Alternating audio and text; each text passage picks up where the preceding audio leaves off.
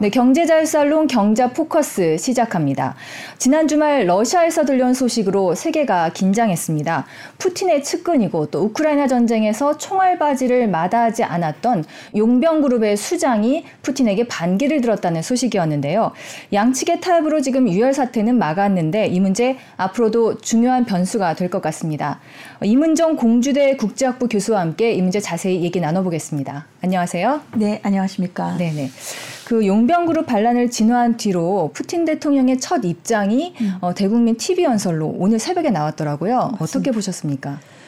네, 뭐 좀 다른 거보다도 이제 이 유혈 사태를 어, 막았다라고 할까, 유혈 사태로까지 가지 않았다는 부분에 대해서 어, 나름대로 평가를 하고 있는 모습이었었습니다. 네. 예를 들면 뭐 적들은 어, 유혈 사태를 원했을지 모르지만 어, 우리는 그런 동족 상잔의 유혈 사태로까지 가지는 않았다. 그 마지막 선을 넘지는 않았다. 네. 어, 또 우리가 이제 그들, 소위 이제 바그너 그룹을 말하는 거겠죠. 그들의 마음을 바꾸다 보니까 시간이 좀 걸렸다. 네. 어, 그럼에도 불구하고 나는 처음부터 어, 이 사태가 유혈 사태로 가지 않기를 바랬었다. 그러려고 음. 어, 직접 명령을 하기도 했었다 등등. 네. 어, 굉장히 이 국면을 나름 긴장 당연히 긴장할 수밖에 없는 국면이고 어, 심각하게 지켜봤었었다라는 것을 느낄 수 있었던 것 같습니다. 이게 네. 유혈 사태로 갈 수도 있을 것이라는 것을 인지했기 때문에 아. 저렇게까지 표현을 한 게 아닌가 싶고 네. 어, 나름대로 그만큼 크렘린 궁도 마찬가지지만 어, 러시아 어떤 사회 전체를 생각을 했었을 때도 음. 어, 여러 가지 그 동요라고 할까요? 심리적인 동요가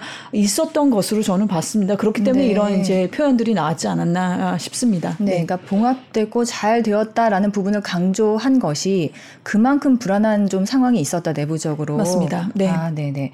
그리고 특히 좀 눈에 띄는 게 그 마지막 순간에 멈춰서 유혈 사태로 향하는 선을 넘지 않은 바그너 그룹 지휘관과 병사들에게 감사한다라고까지 까지 말했어요. 음.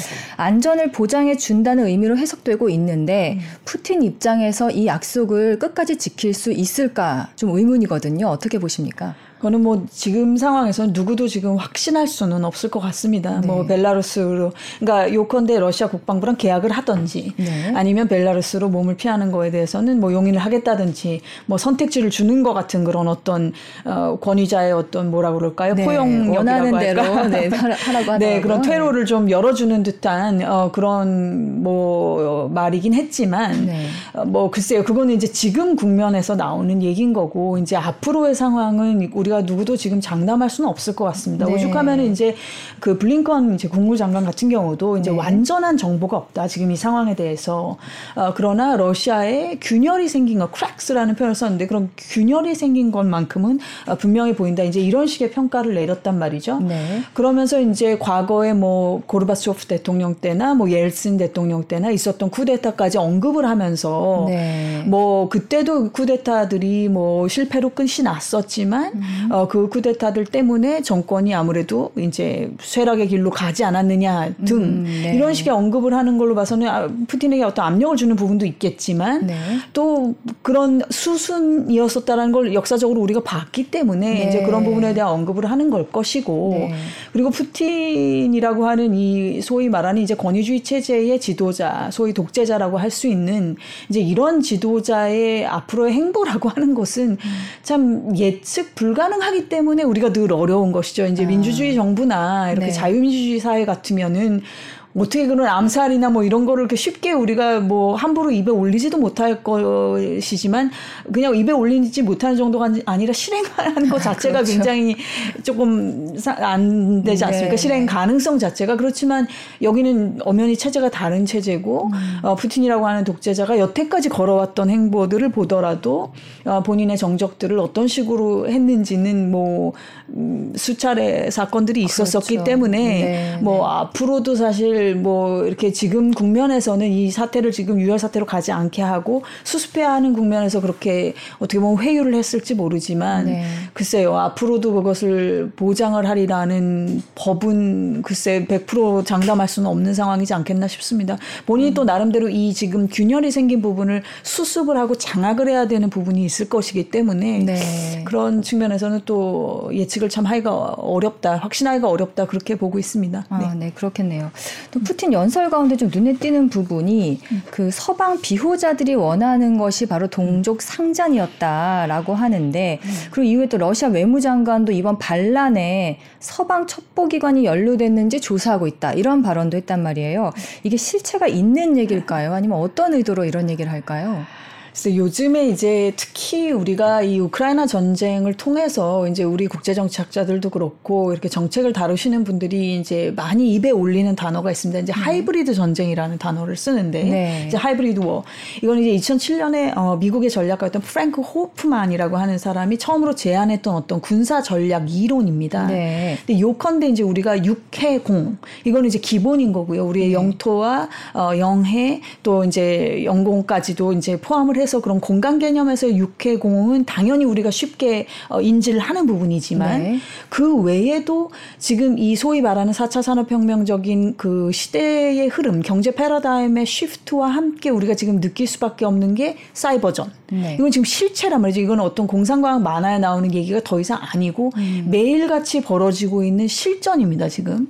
이 사이버전은 또 같이 세트로 갈 수밖에 없는 게 우주전인 네. 것이고 이게 얼마 전에 이제 북한도 뭐 정찰위성 어, 시도를 하고 했었습니다만 이런 소위 디지털 정보라고 하는 거는 우주의 이런 여러 가지 그 어, 소위 말하는 위성의 능력, 정보 취합 능력이 같이 연동이 되었을 때 이게 시너지가 나오는 것이기 때문에 당연히 세트로 가는 것이, 네. 것이거든요. 그러니까 사이버 우주 거기에 더해서 이제 인지전이라는 표현을 씁니다. 인지전이요. 네, 인지전입니다. 네.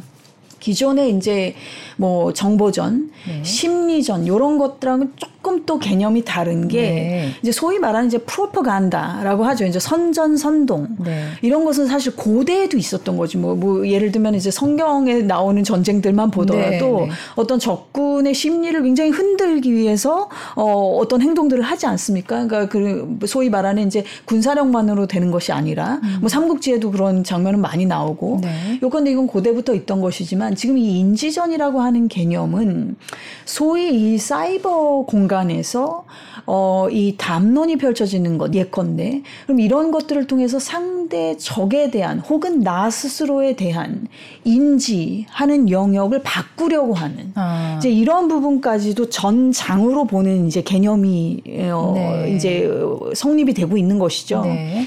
요컨대 이렇게 육해공 사이버 우주 인지전까지 음. 이게 여섯 개의 소의 전장이 있다. 이제 우리가 이런 표현을 쓸 정도인데 아, 네. 그럼 이러한 지금 21세기의 이 하이브리드 워라는 걸 우크라이나 전쟁을 통해서 우리가 지금 여실히 보고 있습니다. 예. 물론 탱크가 밀고 내려온 것이 컸지만 음. 그것뿐만이 아니라 여러 가지 지금 사이버 공격, 뭐 드론 공격 등등 거기에 더해서 이제 이런 심리 내지는 이 전쟁에 대한 인지 그리고 나 스스로에 대한 어떤 이 전쟁에 대한 의미 네. 그럼 우리가 싸우는 이유는 무엇인가 적은 누구인가 나는 누구인가 이런 어떤 정체성까지도 어, 관련되는 부분들 음. 이런 것들까지도 이제는 전쟁의 어, 영역이 되었기 때문에 네.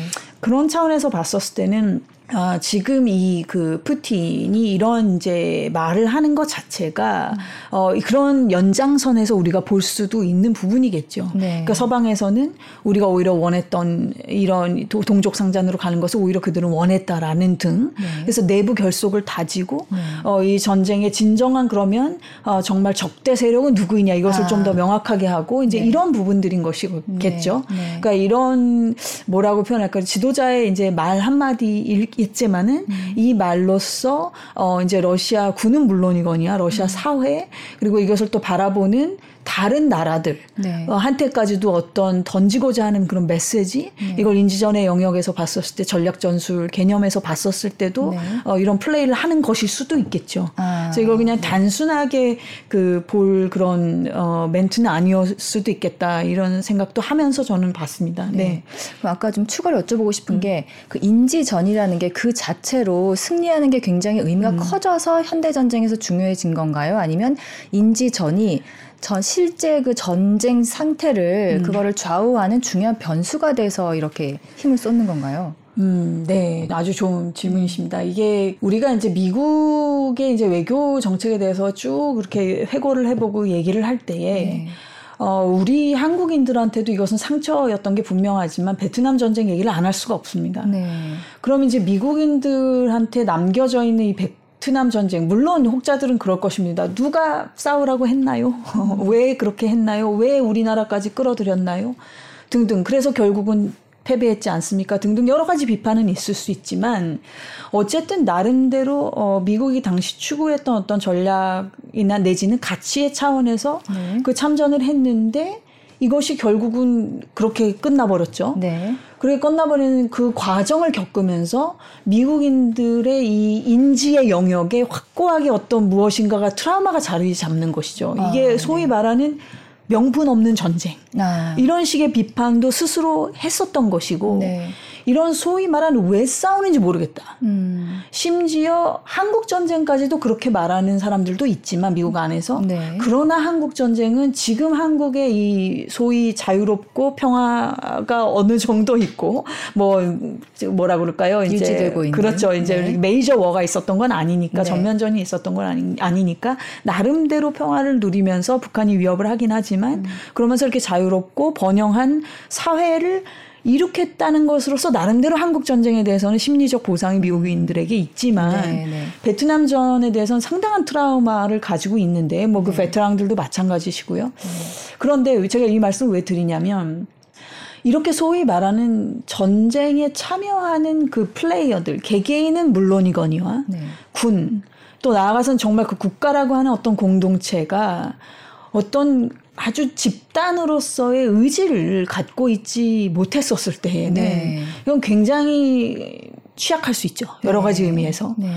네. 네. 그것에 반대되는 사례가 이번에 지금 우크라이나 전에서의 우크라이나라고 생각합니다. 아마 네. 많은 전문가들이 물론 전쟁이 일어날 것도 아니라고 생각한 사람들이 더 많았고. 네, 초기에요. 그렇죠. 네. 그리고 전쟁이 일어나고 나서도 아 이거는 뭐 금방 끝날 거야. 이거는 뭐 계란으로 거의 바위치기라고 예. 했지만 아직도 버티고 있고 아직도 이렇게 점점 더 우크라이나를 응원하는 나라들도 늘어나고 있고 곧 500일이 맞습니다. 네.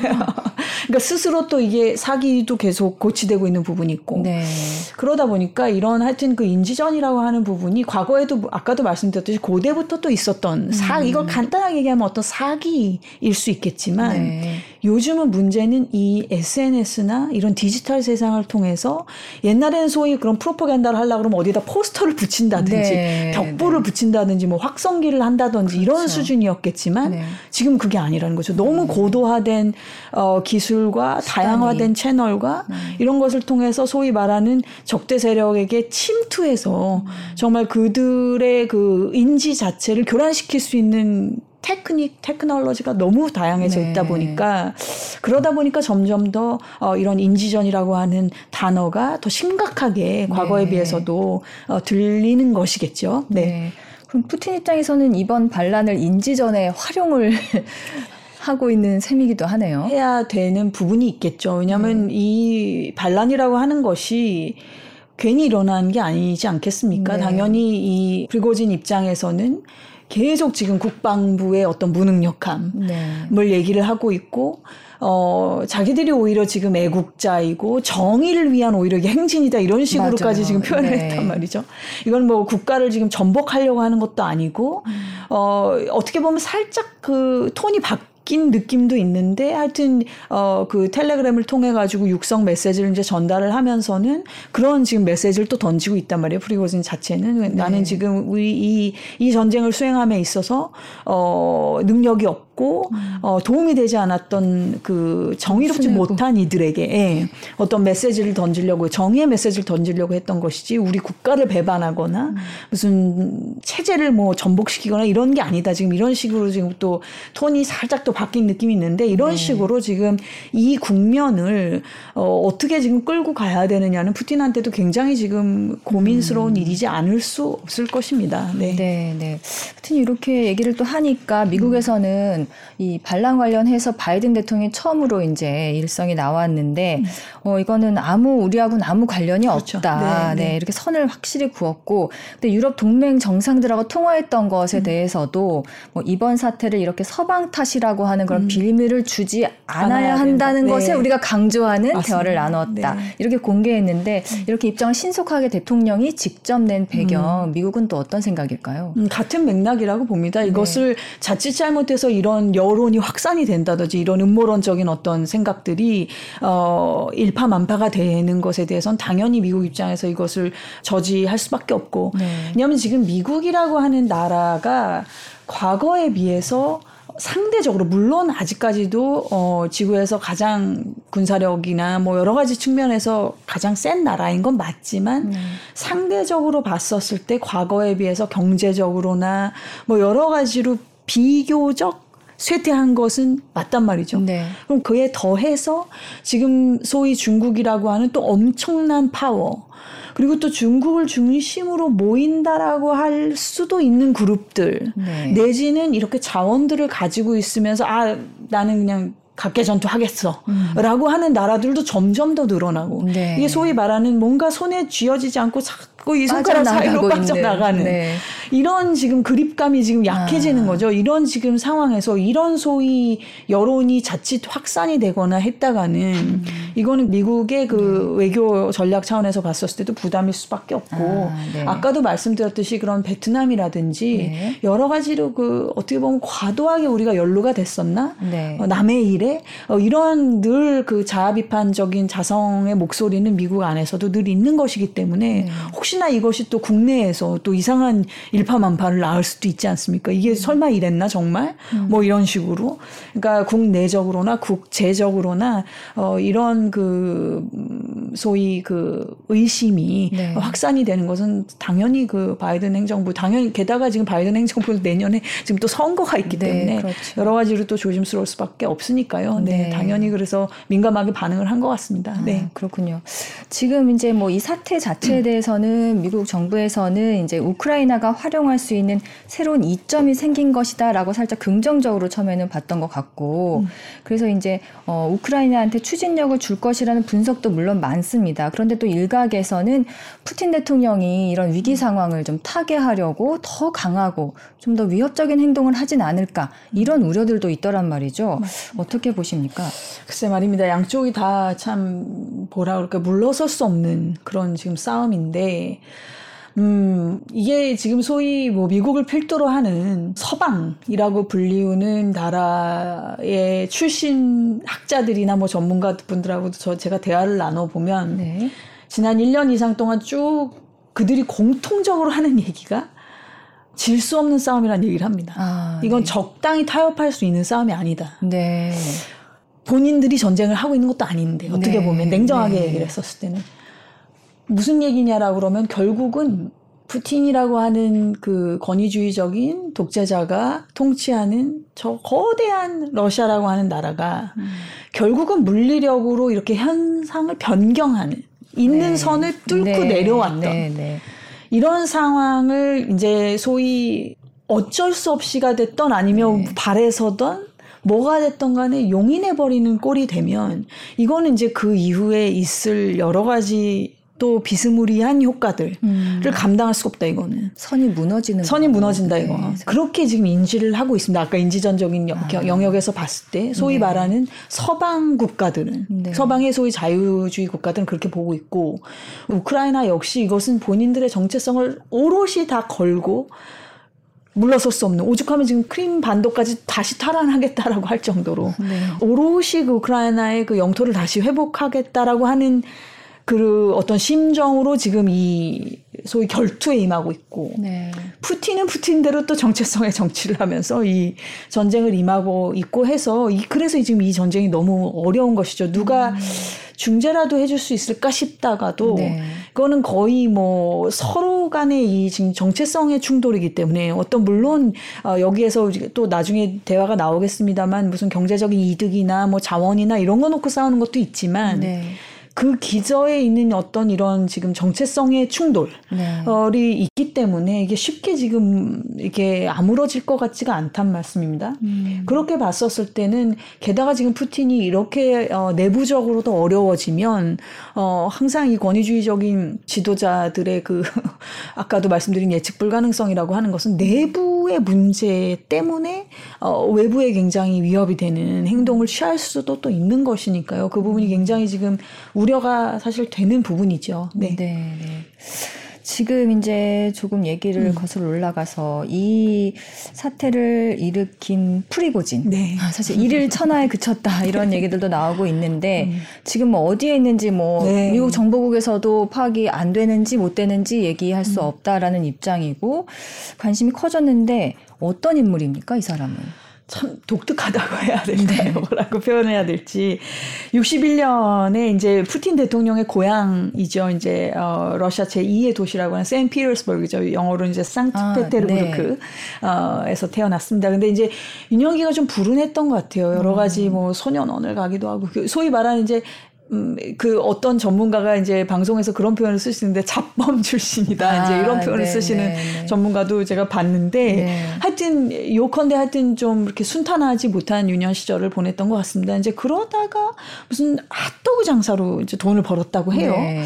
어, 그러면서 이제 97년에 이제 당시 그 세인피터스버그 상페테르부르크의 이제 부시장이었던 푸틴의 눈에 들면서 음. 가까워졌고 음, 이제 그러면서 이제 푸틴이 집권을 하면서 이제 크렘린 궁에 뭐 연회 같은 데 이제 케이터링이죠 소위 그런 네. 연회 음식을 제공하는 음. 어 이런 이제 담당을 어, 했고 네 근데 이게 사실 게다가 이게 우리 자유주의 국가에서도 사실 최고 지도자가 어, 이렇게 소위 드시는 음식이라고 그러는 아, 그렇죠. 거는 어마무시하게 이거는 네. 조심을 해야 되는 부분인데 네. 하물며 이런 지금 어, 권위주의 체제에서의 독재자의 음식을 담당했다라고 음. 한다면 이거는 뭐 거의 완전히 신뢰관계가 있지 않고서는 그렇죠. 아마 쉽지 않은 일이었겠죠. 그러네요. 네. 네. 그래서 하여튼 그런 경력 때문에 이제 소위 푸틴의 뭐 요리사다 이렇게 불렸었다라고 하죠. 네, 네. 어, 근데 이제 이 사람이 이제 소위 국제 무대에 더 이렇게 확 드러나게 된 것이 역시 2014년에 음. 뭐 이제 체첸 전쟁에서 활약을 했었던 음. 뭐 특수부대원이 이제 드미트리 우킨이라고 하는 사람하고 같이 네. 이제 이 지금 문제가 되고 있는 이 바그너 그룹을 만든 건데 네. 이 바그너라고 그러면 우리도 딱 떠오르는 게 이제 그 유명한 음악가, 음악가 떠오릅니다.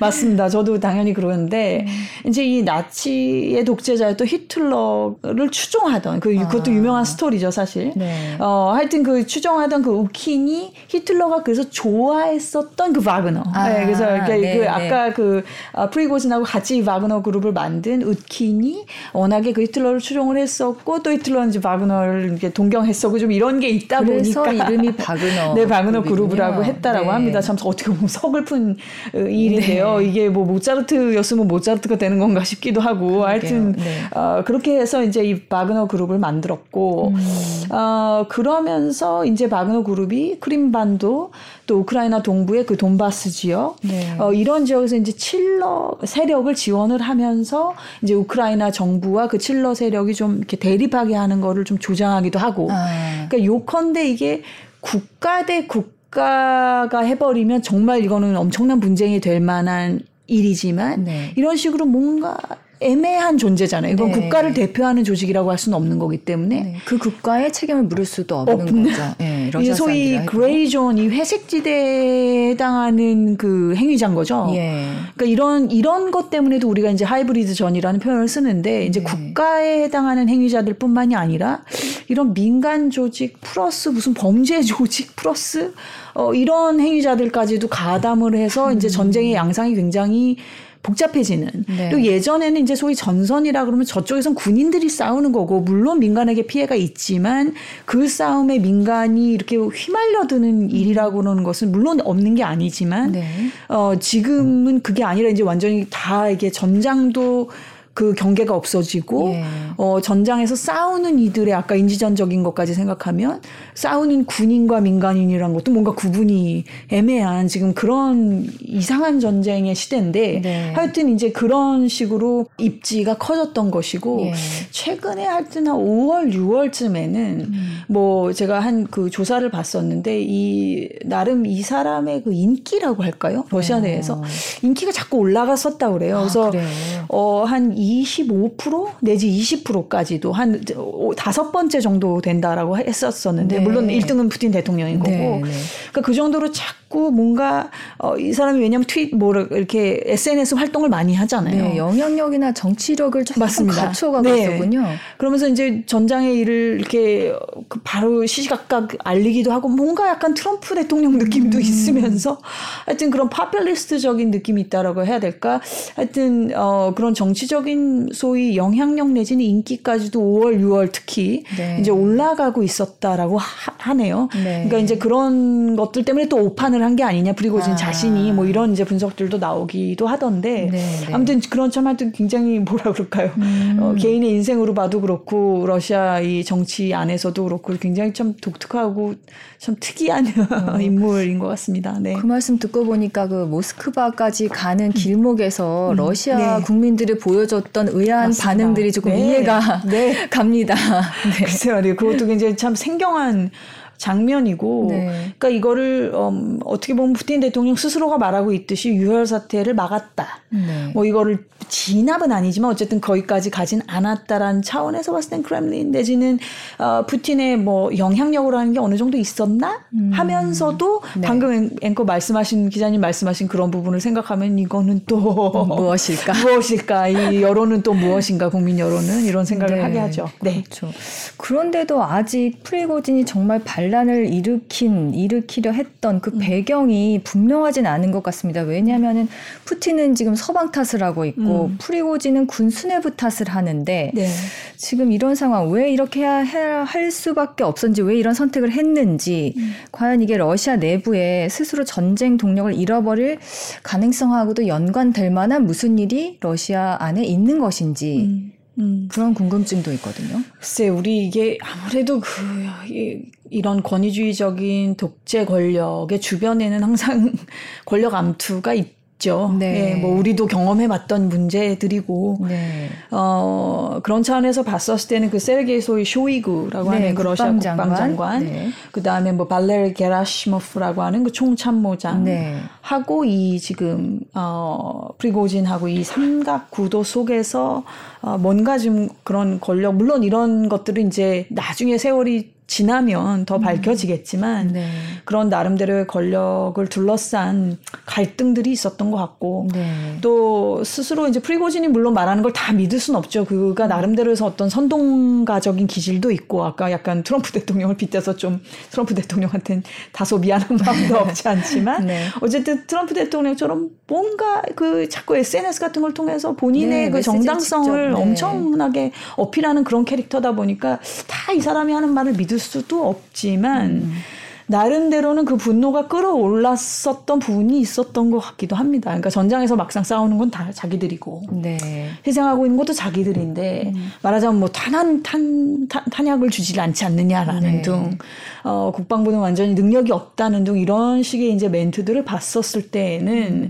어, 글쎄 아까 모두의 그 총알바지라는 표현도 쓰셨지만 네. 그런 데서 오는 어떤 억울함 네. 어, 내지는 뭐 그렇겠죠. 그런 국방부에 대한 뭐 서운함을 넘어서서 뭐라고 그런 감정을 표현하면 좋을까요? 하여튼 네. 어, 그런 하여튼 내재적인 갈등들이 아무래도 기저에 있었기 때문에 이런 네. 행동으로 나온 것이겠죠. 음. 알겠습니다. 그럼 약간 경제적인 부분 얘기해보고 네. 싶은데요. 지금 뭐 어, 우크라이나 전쟁이 기본적으로 있었고 또 러시아를 이제 서방에서 제재를 조금 하다 보니까 음. 그거에 대한 또 러시아의 조치 이런 것으로 지금 사실 작년 2022년도는 전 세계적으로 여러 가지로 맞습니다. 인플레이션에 시달렸는데 지금 앞으로 어떨 것 같은지 좀 뭔가 변수가 될 건지 지금의 정세나 이런 것들이요 러시아의 상황이 이게 참 음.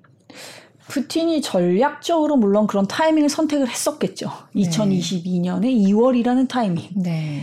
어, 왜냐면 이제 그 전에 20년부터 발생한 이 코비드 19 팬데믹 때문에 이 고, 코로나19 팬데믹 사태 때문에 모든 나라가 거의 돈을 풀 수밖에 없었고 네. 아니면 당장 뭐 어떻게 할 수가 없으니까요. 그러면서 유동성 위기가 올 수밖에 없는 국면이었는데 음. 그러면서 이제 또 사실 에너지 문제만 놓고 보면은 이미 이 우크라이나를 침공하기 전부터도 유럽 에너지 상황이 좋지가 않았었습니다. 네. 그러니까 이런 상황들을 아마 다 봤겠죠. 푸틴 입장에선 다 보고 지금이야 했겠죠. 예. 왜냐면은 그 2022년 2월에 어 소위 침략을 했지만 침공을 했지만 그 전에 이미 21년 한 여름쯤에 보면은 왜 우크라이나가 자기들과 하나일 수밖에 없고 막 이런 글을 쓰기도 아, 했었단 말이죠. 푸틴 네, 대통령이. 네. 그러면 이미 뭔가 마음은 먹었는데 타이밍을 그때를 아마 골랐었지 싶은데 네. 요컨대 러시아가 가진 무기 중에 가장 무서운 것은 에너지고 그 다음이 음. 식량이죠. 네. 우크라이나도 그것은 마찬가지입니다. 이제 통계적으로 보면 네. 우크라이나 세계 곡물 교역량에서 우크라이나가 점유하고 있는 거는 옥수수가 무려 14%, 예. 밀만 봐도 9%, 보리 10%, 또 해바라기 유가 43%나 됩니다. 네. 그리고 이제 러시아가 더 어떤 면에서 밀에서는 더 올라가는데 밀이 20%입니다. 네. 보리 14% 해바라기 20% 이렇게 되는데 그러면 이 러시아나 우크라이나에 우리가 지금 기대고 있었던 것이 특히 에너지 음. 그리고 식량이었었다는 식량, 거고 네. 이거 두 개는 또 떨어뜨려서 떨어 생각할 수가 없는 게 농업이라는 것 자체가 화석 연료로 하는 거나 마찬가지입니다. 현대 지금 이 농업 연 농업의 그 기술이나 이 생산력이라고 하는 것이 네. 그럼 화석 연료가 받쳐주지 않으면 농업 생산성이 올라가지가 않는데 네. 이두 개가 지금 맞물려서 결국은 에너지 안보, 식량 안보를 완전 뒤흔들어 버린 전쟁이 됐단 말이죠. 안 그래도 돈에 대해서 가치가 떨어지고 유동성 위기가 와 있는데 네. 이 위기가 얹혀져 버리니까 이건 굉장히 어 세계 경제에 미친 파장이 클 수밖에 없었던 전쟁이고 앞으로도 특히 이제 식량 문제 같은 경우는 식량은 작황이 물론 당연히 중요하지만 작황도 중요하지만 특히 우리가 식량 안보다라고 할 때 제일 중요하게 생각하는 건 역시 곡물이지 않습니까? 네. 근데 곡물이라고 그러는 거는 아, 이번에 올해 풍작이다라고 해도 이거를 실어 날라야 의미가 있잖아요. 그렇죠. 실어 이거를 벼에 아 풍작이다 하고 끝나는 게 아니라 그거를 컨테이너에 실어 날라서 세계 곳곳으로 이게 가야 되는데 그렇죠. 인프라가 이게 지금 어려워진 상황이고 어, 특히 이제 러시아 입장에서 이제 흑해 그 곡물 이니셔티브라고 하는 이런 것을 쥐고 또 어떻게 나올 수도 있고 음. 등등 어 그, 그리고 더 여기 하나 더 얹혀서 말씀드리자면은 그럼 이쪽에서의 수출이 원활하지 않으면 다행히 예를 들면 북미 지역이나 남미 지역이 이걸 메꿔줄 수 있다든지 또 이러면 음. 어느 정도의 위기를 가까스로 어떻게 모면해서 가겠지만 네, 네. 지금 아시다시피 기후 위기가 갈수록 너무 심각하잖아요. 네. 이런 상황에서 만약에 다른 지역까지 작황이 안 좋다. 음. 뭐 이렇게 되면 이 위기 상황이 점점 더 가중될 수가 있죠. 네. 그러니까 그런 부분들이 올해도 참 걱정이 되는 부분이라고 하겠습니다. 네. 네. 지금 중국 같은 경우에는 음. 지금 러시아를 지지 지지하는 입장인데 음. 지금 중국 경제 상황은 좀 어떤 영향이 있을까요? 글쎄 뭐 혹자들은 이번 전쟁의 뭐 수혜자 최고 수혜자가 중국이 아니냐. 아.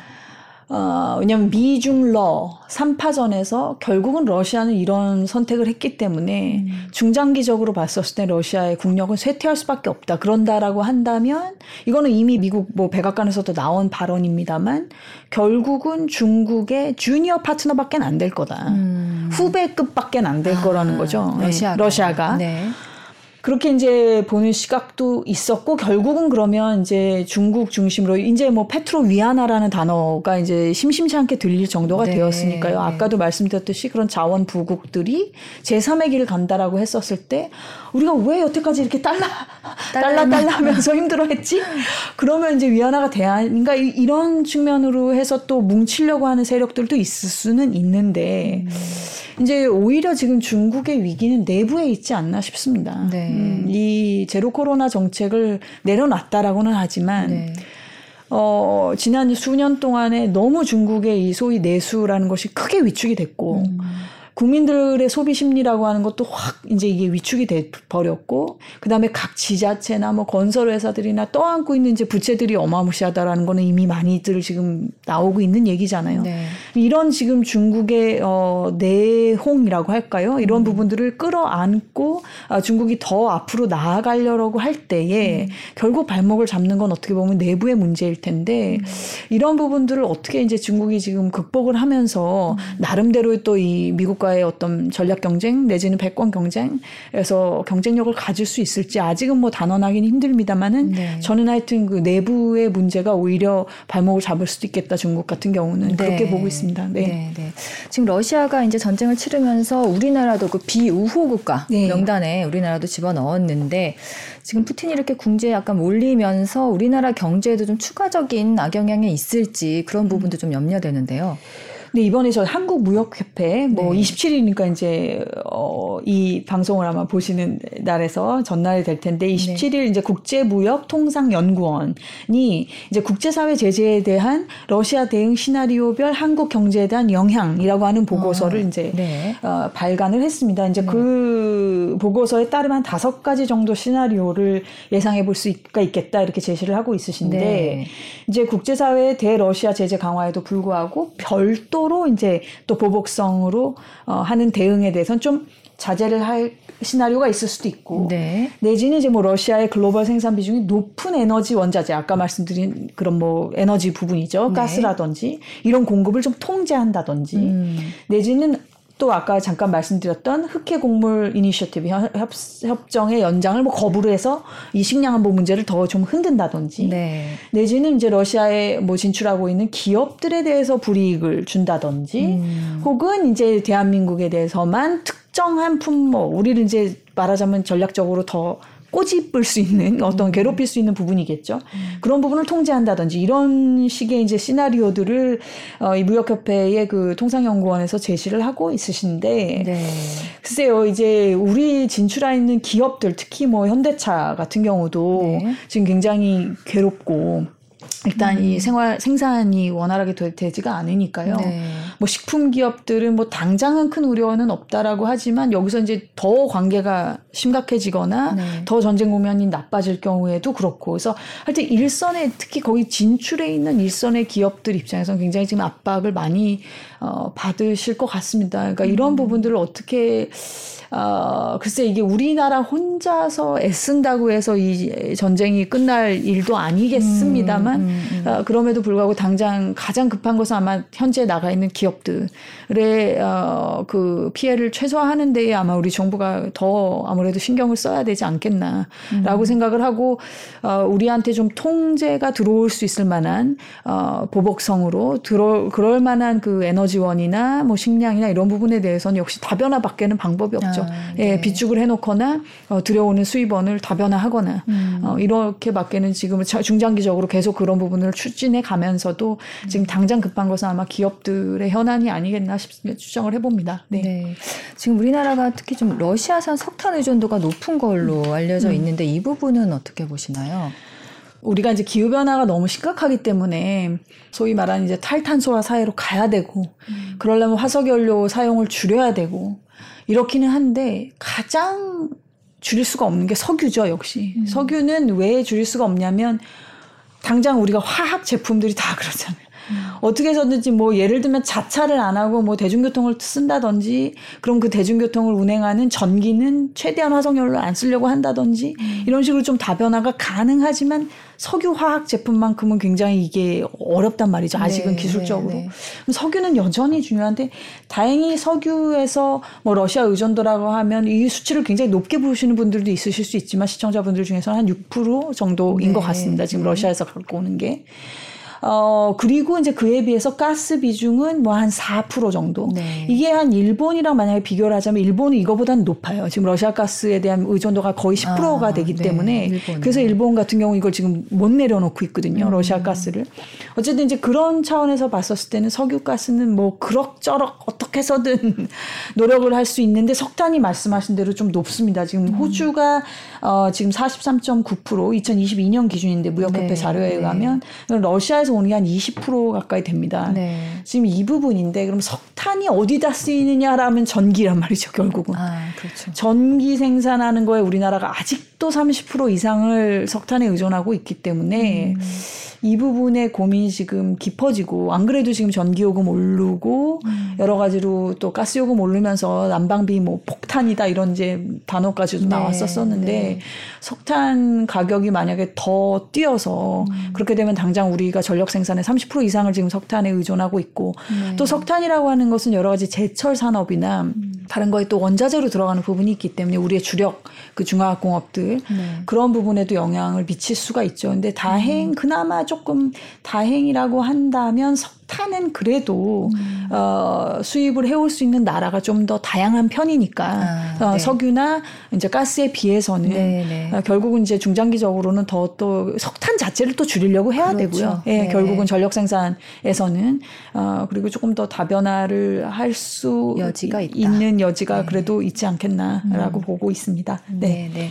조금 마무리하기 네, 위해서 네. 지금 우크라이나 전쟁 앞서도 말씀드렸지만 벌써 1년 4개월 음, 지나고 있는데 네. 이게 끝나려면은 좀 언제쯤 어떤 방식으로 해야지 끝날 수 있을 거라고들 음. 전망하십니까 전문가분들은? 네, 뭐 결국은 평화 협정 밖엔 답이 없지 않느냐라고 네. 보시는 분들도 있고 왜냐하면 결국 지금 우크라이나 젤렌스키 대통령이 얘기하는 것 같이 뺏긴 거 다 도로 찾을 때까지 음.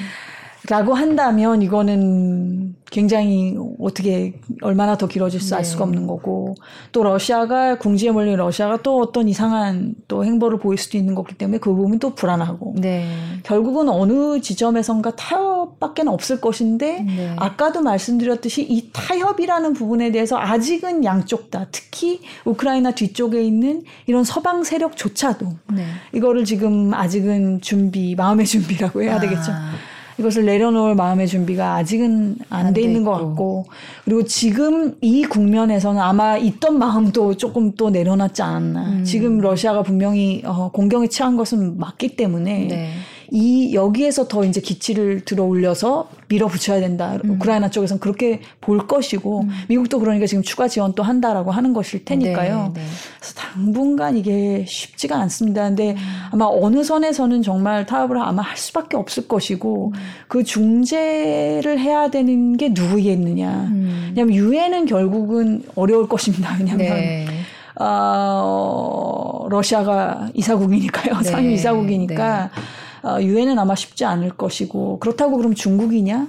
뭐 예를 들면 사우디와 이란도 이번에 중국 덕분에 화해했지 않았냐? 뭐 이렇게 음. 볼 수도 있겠지만 글쎄요 중국의 역량이라고 하는 것이 또 거기까지 갈 것인지 음. 그리고 중국은 과연 그런 의지가 또 있는지 네. 이 싸움을 그렇게까지 지금 뜯어 말릴 네. 그런 의지가 있는지 또 잘 모르겠고 네.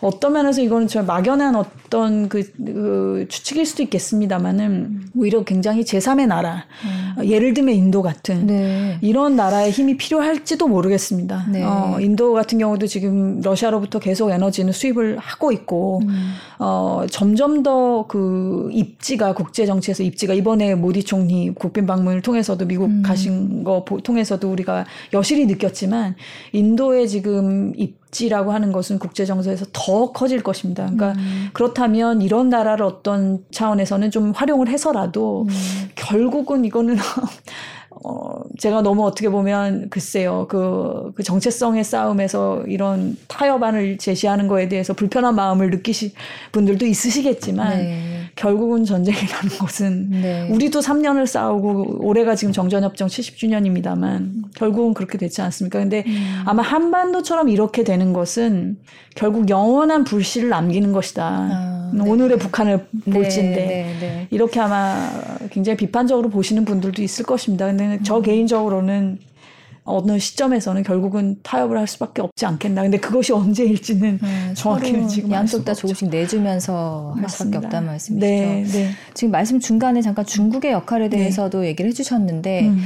그 올해 들어서 지금 미중 관계가 조금 음. 훈풍까지는 아닙니다만 네, 조금 그래도 대화도 하고 음. 작년하고 좀 다른 느낌이 있어서 네. 그런 미중 관계가 조금 해빙 무드가 가는 것이 어, 이 전쟁에도 좀 영향을 미칠 수 있을까요?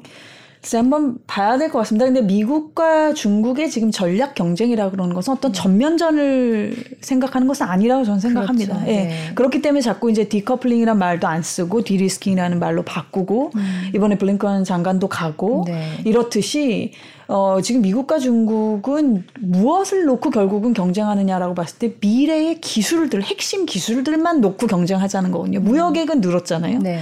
그럼 요컨대 일상에 필요한 것들은 얼마든지 오케이. 음. 그렇지만 핵심 기술은 절대 이거는 패권을 뺏길 수가 없다. 이 부분이기 때문에 네. 거기에 이제 뭐 AI, 양자 컴퓨터, 그러니까 반도체는 당연히 필수 네, 조건으로 네, 따라가야 그렇죠. 되는 것이고 음. 지금 이런 차원인데 이런 경쟁 구도 속에서 이 싸움을 정말 뜯어 말릴 네. 의지가 공히 있느냐라는 예. 것은 지금 시점에서 저는 조금은 그렇게 긍정적인 답변을 드리기가 불행히도 네. 어, 쉽지 않은 것 같습니다. 결국은 아마 어쩌면 거듭 말씀드리지만 제3의 세력이 음. 더 이상 이렇게 해서는 안 된다. 이거는 정말 우리 인류 모두에게 불행한 일이고 전 지구적인 경제를 어렵게 하고 어, 이런 어떤 제3의 세력들의 목소리가 오히려 모아져서 어, 초강대국들을 어, 오히려 끌어안혀야 되는 게 아닌가 아. 지금 그렇게 생각이 들 정도로 네. 아마 미중 전략 경쟁이라고 하는 것은 굉장히 건곤일척의 이것은 경쟁이기 때문에 네. 어, 숨 고르기에 들어갔고 전면전을 원하는 건 아니야. 음. 어, 대만 놓고 전쟁할 건 아니야라는다고 해서 어, 그런다고 해서 그들이 손을 잡고 우크라이나와 러시아를 뜯어말린다는 아직은 음. 저는 그렇게 조금 긍정적으로 보기는 네. 어려운 국면인 것 같습니다. 그러니까 팽팽하게 네. 패권 경쟁하고 있는 두 나라에 기대거나 음. 어, 기대할 수 있는 상황은 아니다. 그래 보입니다. 네, 네, 네. 불행히도. 아, 알겠습니다. 네. 오늘 뭐 러시아 지금 상황을 계기로 해서 여러 가지 폭넓은 얘기 많이 해주셔서 너무 감사합니다. 네, 불러주셔서 감사합니다. 네, 잘 들었습니다. 네, 감사합니다.